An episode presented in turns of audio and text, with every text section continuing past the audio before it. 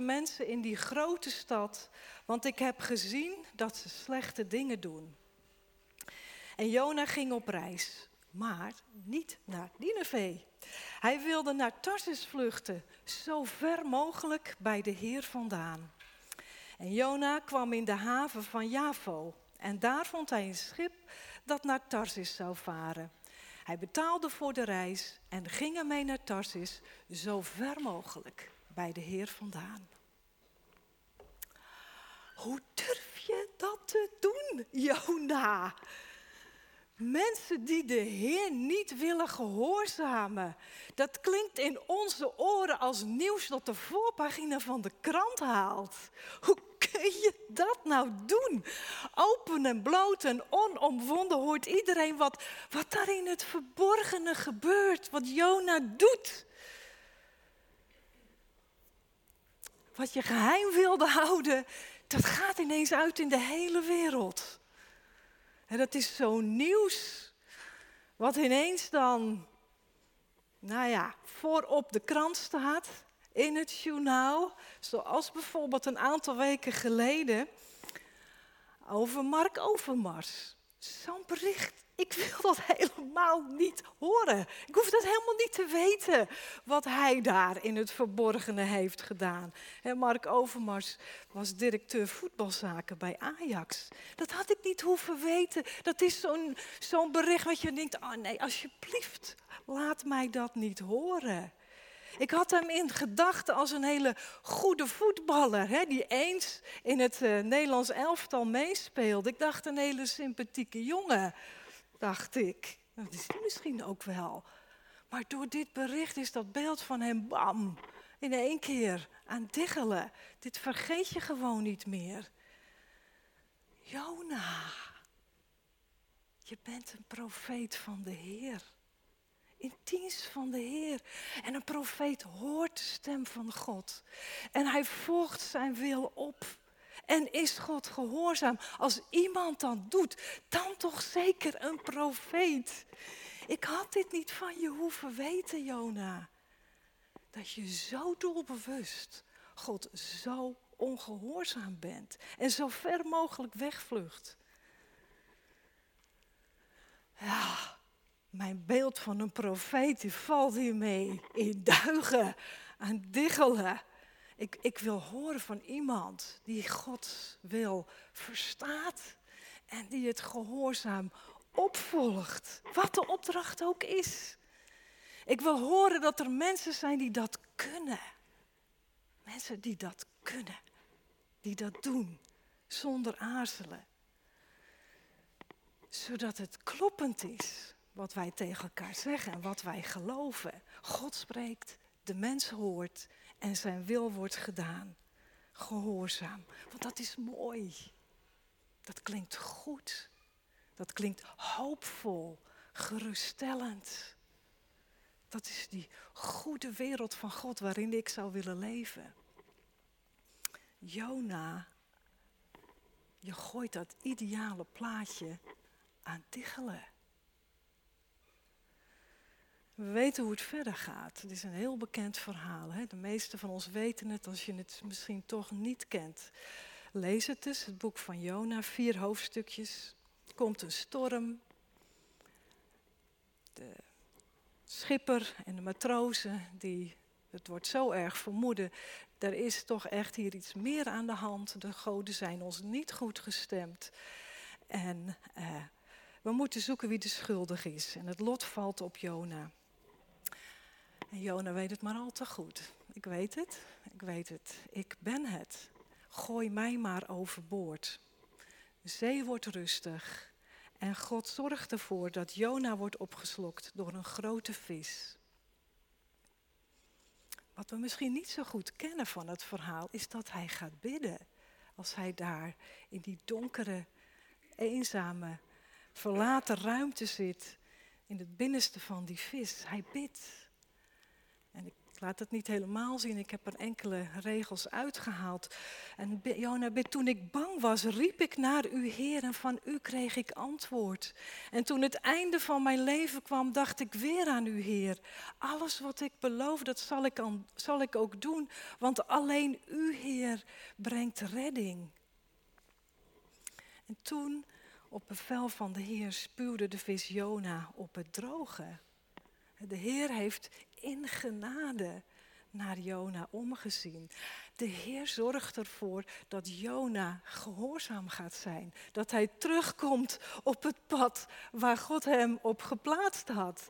De Heer zorgt ervoor dat hij, dat hij daar terugkomt en gaat doen wat hij hem gevraagd heeft. Jona gaat naar Nineveh. En hij brengt de boodschap van de Heer. En hoe, het ideale plaatje, hè? dat klopt dan weer. Het is weer kloppend, zoals wij het graag hebben. Nineveh was een, voor die tijd enorme grote stad. En laten we even ook goed ons beseffen, voor Jona was het een stad van de heidenen. Het was niet een stad van de Israëlieten. Het was een stad van de heidenen. Een bedreiging ook voor dat kleine Israël. Zo'n grote, machtige, sterke stad waar hij naartoe moet om daar de boodschap van de Heer te brengen. En hij loopt daar door die stad en dan roept hij dus nog 40 dagen. En dan wordt jullie stad verwoest. Nineveh wordt helemaal verwoest. Daar is het dus weer, die periode van 40 dagen. Het, komt echt best heel regelmatig terug. 40 dagen die, die als een tijd zijn waarin iets rijpt. er gebeurt iets, er is iets aan het rijpen en daarna komt er dan een kiepmoment. Maar het geeft die inwoners van Nineveh ook de gelegenheid om eens even goed over die boodschap na te denken, te denken, tot bezinning te komen en ook tot inkeer te komen. Het geeft ze tijd. 40 dagen lang. 40 dagen zijn blijkbaar, is dan blijkbaar een periode die mensen dan nodig hebben om tot inkeer en bezinning te komen, om zich bewust van iets te worden. En zo ook hier om zich erover te beraden Gaan wij schuld beleiden? Gaan wij dit serieus nemen? En stoppen met onze daden die wij doen? Nou lijkt mij 40 dagen voor zo'n enorme stad om tot inkeer te komen, lijkt mij nogal kort. En om dan anders te gaan leven. Dus misschien moeten we ook wel zeggen, misschien is het voor God genoeg, 40 dagen. Misschien heeft Hij genoeg aan 40 dagen om dan te zien of wij echt in ons hart tot bezinning en inkeer komen. Of, de, of mensen het ook echt menen met Hem als ze tot inkeer komen. Dus heeft Hij misschien genoeg aan 40 dagen om te zien wat er in ons hart gebeurt. In elk geval is het zo dat inderdaad deze mensen in Nineveh komen tot inkeren. Dat wonder dat gebeurt, inclusief de koning, alles en iedereen van groot tot klein, komt tot inkeer, beleid schuld vast, roepen God aan. Ze doen er werkelijk alles, alles, alles aan. Om God te laten zien, wij nemen uw boodschap serieus. En wij willen erkennen dat u inderdaad in, staat bent om onze stad te verwoesten. Dat u God en schepper bent die dat kan doen.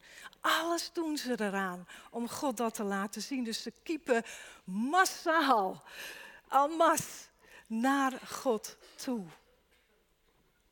Ja, en dan kiept God ook naar hen toe. Hij stelt zijn mening bij. Hij verandert van gedachten. En wat hij van plan was, het onheil over deze stad, dat te gaan verwoesten, dat gaat hij niet doen. God toont zich heel genadig naar deze grote stad waar zoveel slechtheid gaande was. En, en in die verhalen die we dan tot nog toe gehoord hebben, en ook in deze, God komt zo menselijk over. Ik weet niet of jullie dat is ook opgevallen is. Hij komt zo menselijk over, alsof hij denkt als een mens. Alsof hij denkt hè, zo, zoals wij dat ook doen. En dan komt hij daarmee, hij komt gewoon heel dichtbij. Hij komt heel dichtbij dat je denkt, het is bijna angstig dichtbij. Heer, bent u dat? hij wordt heel herkenbaar ook voor ons, heel betrokken. En God toont emoties, zoals wij die ook hebben. Hij wordt heel verdrietig, maar hij wordt ook heel boos. Raakt heel bewogen, hard gebroken om wat wij doen. Als wij hem willen buitensluiten, hem er niet bij willen hebben, onze eigen wil willen doen, het beter menen te weten, dan voelt hij zich buitengesloten en zijn hart breekt. Maar als we ons dan weer omkeren naar Hem toe, Hem weer bij ons insluiten, ja, dan, dan is Hij ook weer zo heel gevoelig daarvoor. Dan verdwijnt zijn verdriet en zijn boosheid. Het is weer weg. Hij zegt, ja, nee, maar dit is hoe ik het wil. Dit is, dit is hoe ik het wil. Ik wil samen met jullie zijn. Met jullie op weg zijn innige verbinding. God is een God die een innige verbinding wil en zoekt. En hij kan dat ook. Hij kan als een God met ons mensen zo innig verbonden zijn, omdat hij zo genadig is. Het is zijn genade die, die die verbinding steeds weer openbreekt openhoudt, opnieuw beginnen wil. Steeds, hij kan eigenlijk ook niet anders, want dit is hoe hij is, vol van liefde en genade. Als mensen zich weer tot hem keren, zegt hij, ja, kom alsjeblieft weer bij me. Laat mij erbij samen met jullie. Grenzeloze genade die de relatie met ons mensen steeds weer openhoudt. Alsof hij steeds weer roept, keer je niet weg van mij. Alsjeblieft, doe dat niet. Keer je naar mij toe. Ik wil samen met jullie op weg zijn. Samen met jullie op weg naar de hele mooie toekomst die ik heb voorbereid. Nou, Nineveh luistert en keert om. Gelukt, missie geslaagd. En het is blijdschap, vreugde, dankbaarheid. Groot feest in Nineveh. En ook in de hemel. Daar ben ik zeker van. Ah, maar zonder Jona. Jona heeft de stad al verlaten. Hij zit daar ergens buiten de stad om te kijken wat er gaat gebeuren. En hij wordt heel kwaad. Hij wordt heel kwaad. En dan bidt hij opnieuw. Heer, u wilde die stad helemaal niet verwoesten. Ja, dat dacht ik al toen ik nog thuis was. En daarom wilde ik ook niet naar Nineveh gaan. Want ik wist het wel dat u een goede God bent. U bent vol liefde en geduld en u bent trouw en u houdt er niet van om mensen te straffen. Laat mij maar sterven, Heer. Want als het zo moet gaan, ben ik liever dood dan levend. Ah, en dan denk ik weer, Jona, nee, ik wil je dit niet horen zeggen. Niet doen, dat kan niet, dat klopt niet. En dan verstoor je weer wat zo mooi en kloppend is. Ah, God laat daar een boompje groeien. Binnen een dag is het al gegroeid en hoog. En hij is er heel content mee, want het geeft hem schaduw hè, in de verzengende hitte van de zon. Maar de volgende dag laat God het ook meteen weer verwelken en verdorren. Jona wordt door de hitte bevangen en weer is hij boos. En weer zegt hij, ik wil niet meer leven. Het is echt heel dramatisch. Hè? Het wordt heel zwaar aangezet. En dan vraagt God aan Jona, is het terecht dat je boos bent?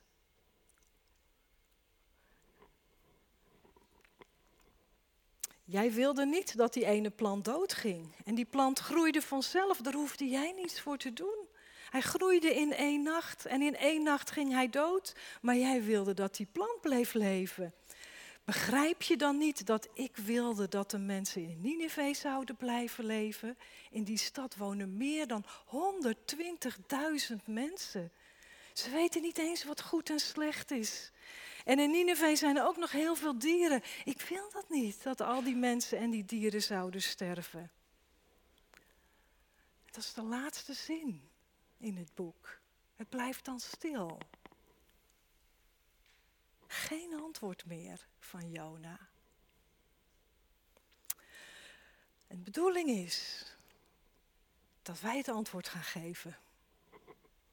Een open einde betekent dat wij een reactie moeten geven. Dat wij een antwoord hierop moeten geven op wat God hier zegt. Wat God Jona wil laten zien. Het is een verhaal om ons de spiegel voor te houden, lieve mensen. Dit ben je. Wij zijn als Jona. Dit is wie je bent. En durf je het aan om in die spiegel te kijken? Ja, wat moeten we dan zien? Nou, daar kan ik een antwoord op geven. Daar heb ik een hele tijd op zitten ploeteren.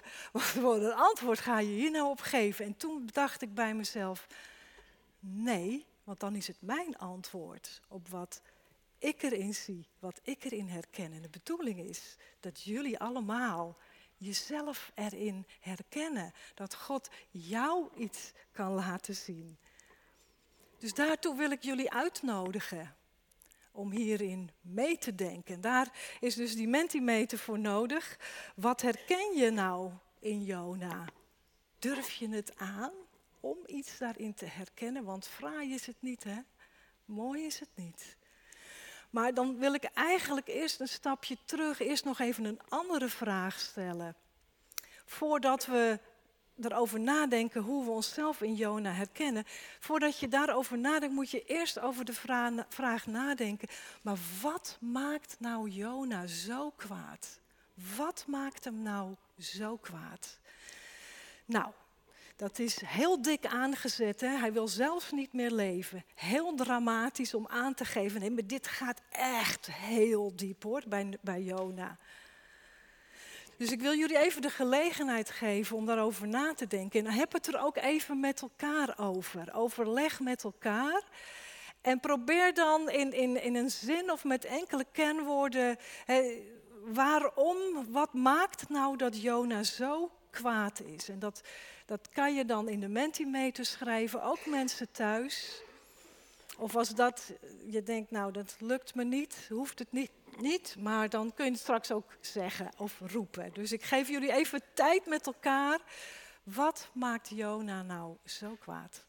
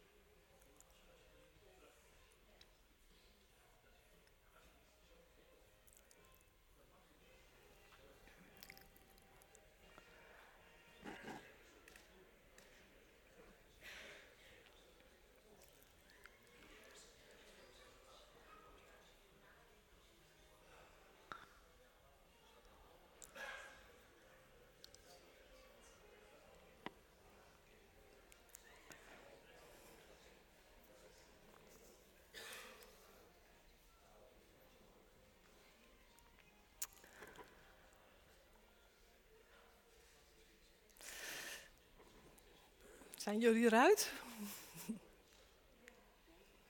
Ik zie wel heel wat antwoorden. Dus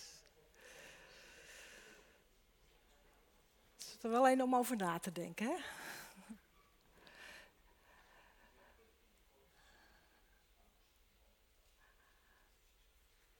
Dus even kijken, ja. Ja, weet je, want als je dan antwoord geeft op die vraag wat Jona zo kwaad maakt, dan zegt dat ook iets over jezelf, hè? hoe je het begrijpt. Dus dat is daar, vandaar dat ik zeg, daar moeten we beginnen om te kijken van wat herkennen we nou in, uh, in Jona.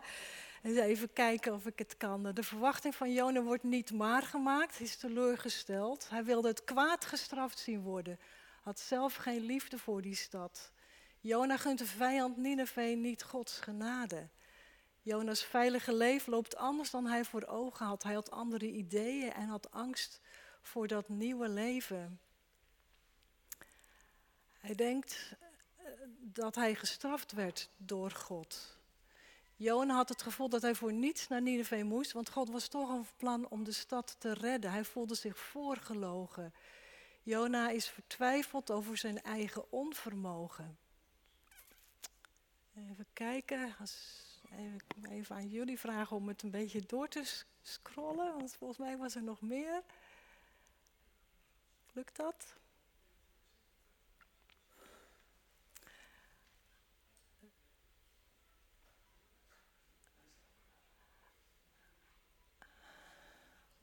Nou, in ieder geval, het is. Uh, ik zal er thuis nog eens naar kijken en dan uh, nemen we het op in de nieuwsbrief. Dan kunnen jullie het allemaal nog een keer lezen wat uh, de antwoorden zijn. Het, is, het, komt hier en daar op hetzelfde manier, maar toch ook niet helemaal. En,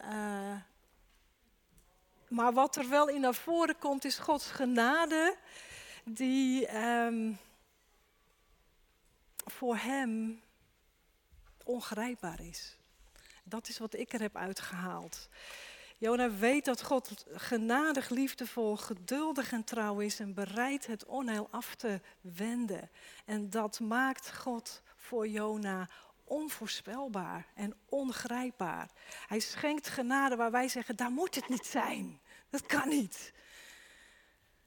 En als God voor de tweede keer vraagt, is het terecht dat je boos bent, dan zegt Jona geërgerd, ja, het is terecht, was ik maar dood. En je hoort hem er bijna achteraan zeggen, ik moet altijd maar doen wat u wilt. En u mag gewoon doen wat u wilt, zonder dat ik dat snap. Voel je hem aan? Ik moet altijd doen wat u wilt, maar u mag doen wat u wilt, ook als ik het niet snap. Nineveh heeft oordeel verdiend, is toch overduidelijk. Dat moest hij toch ook zeggen van God. En ineens ziet God het dan weer anders. Ineens heeft God wel weer medelijden met de mensen en zelfs de dieren. Dus Jona, hij weet niet waar hij aan toe is. Hij wil dat 1 plus 1 2 is. Altijd en overal. Dan weet je waar je aan toe bent. Dan is het duidelijk. Dan weet je waar je houvast ligt. En bij God is 1 plus 1 niet altijd 2. Het kan ook wel eens 5 zijn. Of 3 of 0. En die onduidelijkheid, die onvoorspelbaarheid, daar wordt Jona knettergek van. Ik kan er niet meer mee leven. Dat is wat hij zegt. Met dat verborgen en ongrijpbare van God. Als het zo moet, Heer, dan wil ik het niet meer. En daarom wil hij wegvluchten. Hij kan zich niet toevertrouwen aan een God die zo onvoorspelbaar en ongrijpbaar is. Nou, dat vind ik herkenbaar in Jona. Het zegt iets over mij. Dat ongrijpbare, verborgene van God, waar wij geen grip op krijgen. En je dan toch aan Hem toevertrouwen. Hè, met je hele hart en ziel. Van Hem afhankelijk zijn. En dat is die strijd van de overgave, wat we noemen. Een strijd van overgave aan de Heer. Een overgave omdat je nooit helemaal precies God begrijpen kan. Dus aan wie geef ik mij dan over?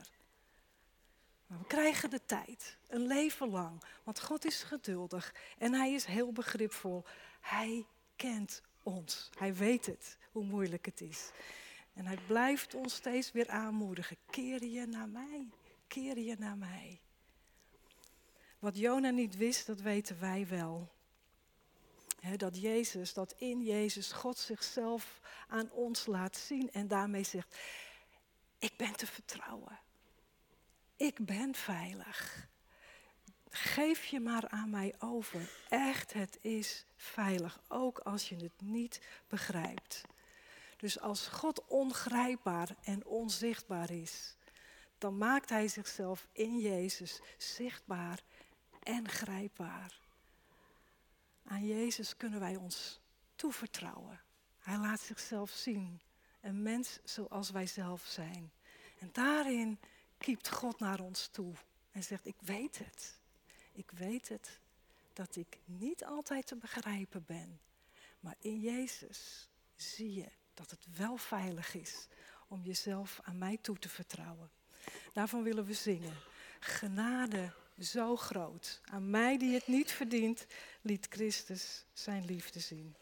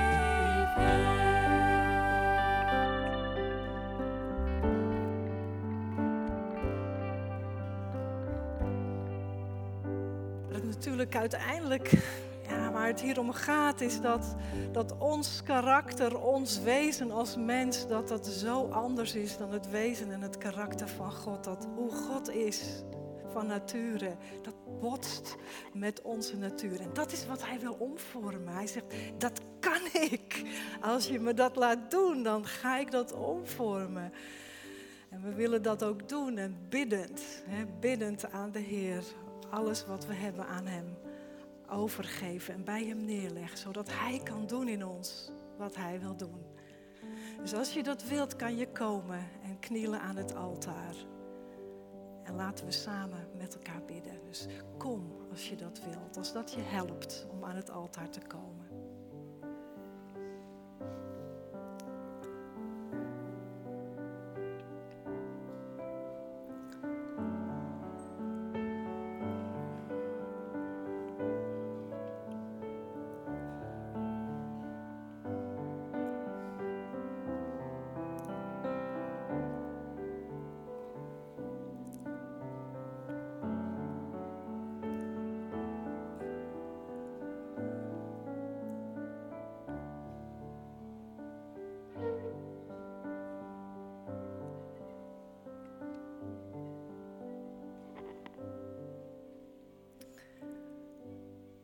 Vader in de hemel, wij willen in gebed tot u komen.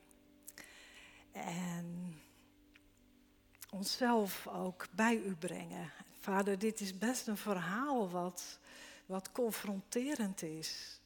En aan de ene kant zo mooi dat u ook van gedachten verandert, dat u luistert. Dat u bewogen bent met mensen. Dat dat wat u van plan was, dat u dat niet doet omdat u ziet dat er inkeer en bezinning is. Dank u wel daarvoor. Dank u voor uw genade die zo ver reikt. Zo ver dat wij het niet snappen. Dat het voor ons niet altijd te begrijpen is. Dat het voor ons soms ook echt wel te ver gaat.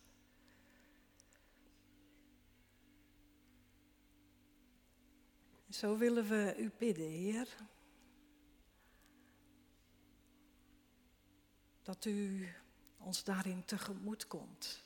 Dat u naar, ook naar ons toekiept. Dat ook voor ons uw genade geldt.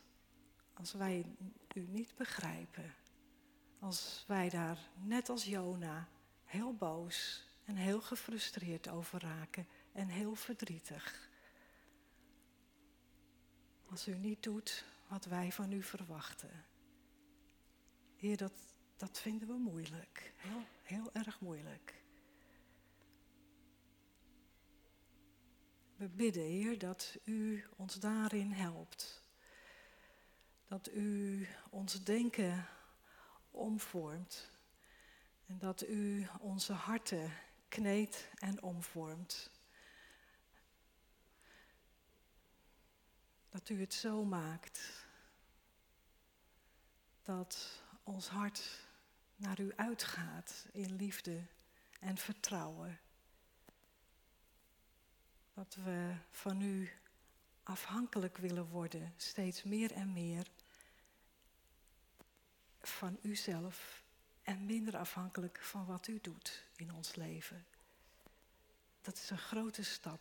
We bidden dat u ons daarin helpt, dat u ons daarin begeleidt met uw liefde, uw geduld, uw trouw.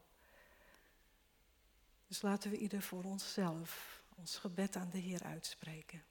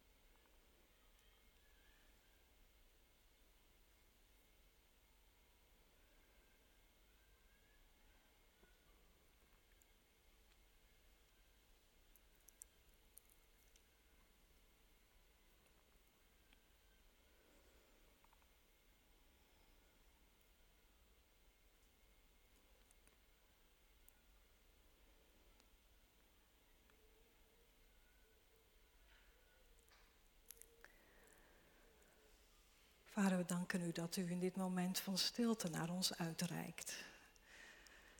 En we danken u dat u ons Jezus gegeven hebt. Wat een genade dat wij in Jezus mogen zien hoe liefdevol en betrouwbaar en vergevingsgezind u bent.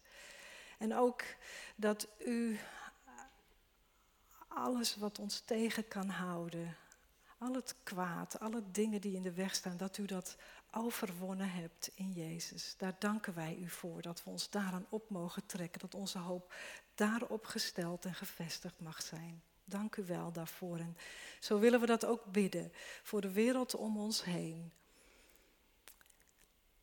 Die deze genade en liefde van u niet kent. Wilt u hen ook genadig zijn? Wilt u ook naar hen uitreiken? En vader, we bidden in het bijzonder ook voor de mensen in Oekraïne. Ik denk nu op dit moment aan de stad Mariupol, waar mensen zo lang ook opgesloten zitten, zonder goede verzorging. Hoe angstig en bedreigend moet dat zijn? Vader, wij bidden dat u naar hen omziet in uw genade. Dat u daar een opening brengt, zodat zij mogen ontvangen wat ze nodig hebben. Wilt u zich over hen ontfermen, Heer? Wilt u zo met ons allen zijn? We danken u voor de gemeente. We danken u dat we met elkaar op weg zijn en u met ons. Wees u ook met onze kinderen, met onze tieners. Wilt u ook in hun leven werken, dat ook zij een verlangen krijgen naar de weg met u. Vader, wees met ons allen. Ieder die veel van u nodig heeft, die gedragen, die het nodig heeft gedragen te worden. Dat u erbij bent, Heer. Dat u erbij bent. Daar bidden wij u voor. In Jezus' naam. Amen.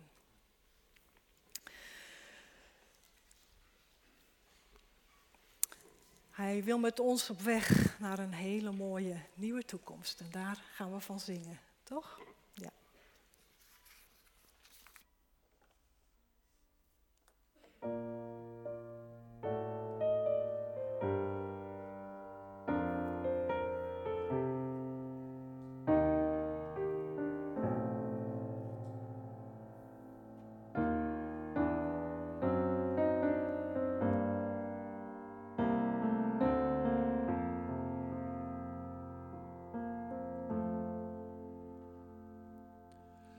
Eenmaal maakt u alles weer nieuw. Jezus, eenmaal heelt u iedere wond. Heel de oude wereld verdwijnt, de pijn voorbij.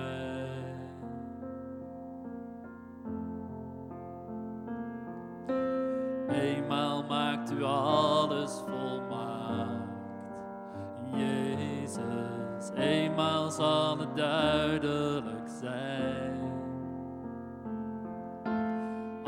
Alle zorg en wanhoop verdwijnt,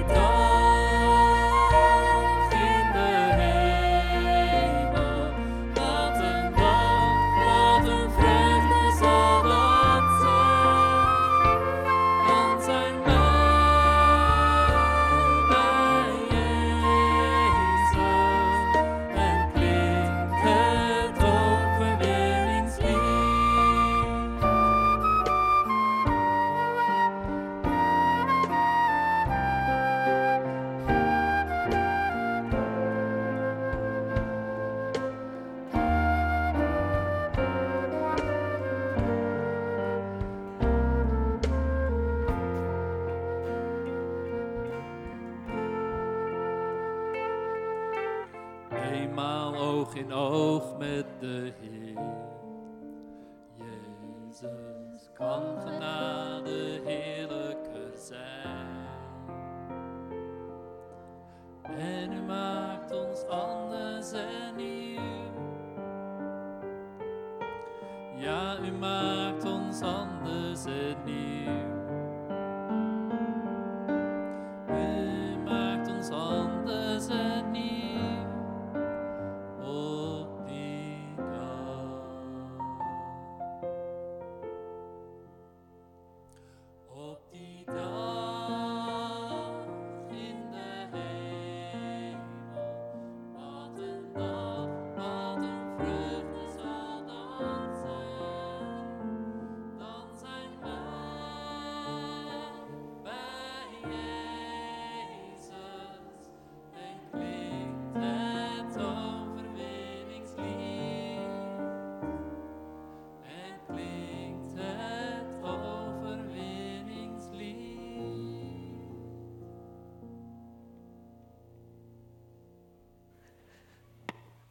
Te gaan staan om de zegen van de Heer te ontvangen?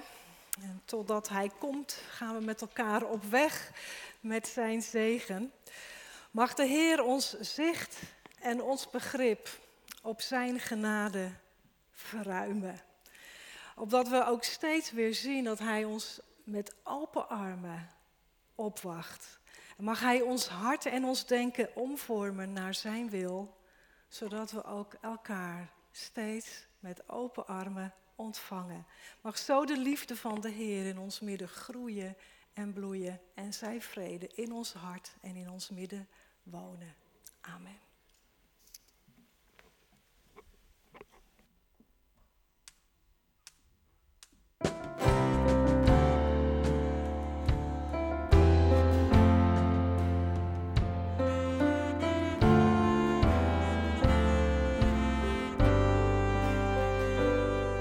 Onze